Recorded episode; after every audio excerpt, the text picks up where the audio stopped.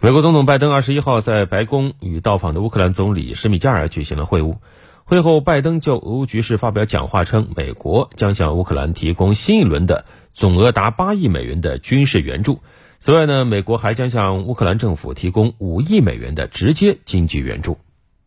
根据拜登的说法，美国新一轮对乌军援将包括重型火炮、数十门榴弹炮，以及与这些榴弹炮配套的十四点四万发弹药和战术无人机等。据美联社介绍，拜登此前已批准向乌克兰提供约二十六亿美元的军事援助，而他在讲话中说，美国国会上个月批准的一百三十六亿美元军事和人道主义援助资金所剩无几。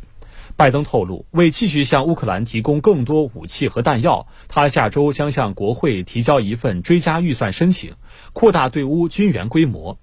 此外，拜登当天还宣布，美国将向乌克兰政府提供五亿美元的直接经济援助，以帮助乌克兰继续开展关键的政府工作。这使美国对乌克兰的经济支持总额在过去两个月内达到十亿美元。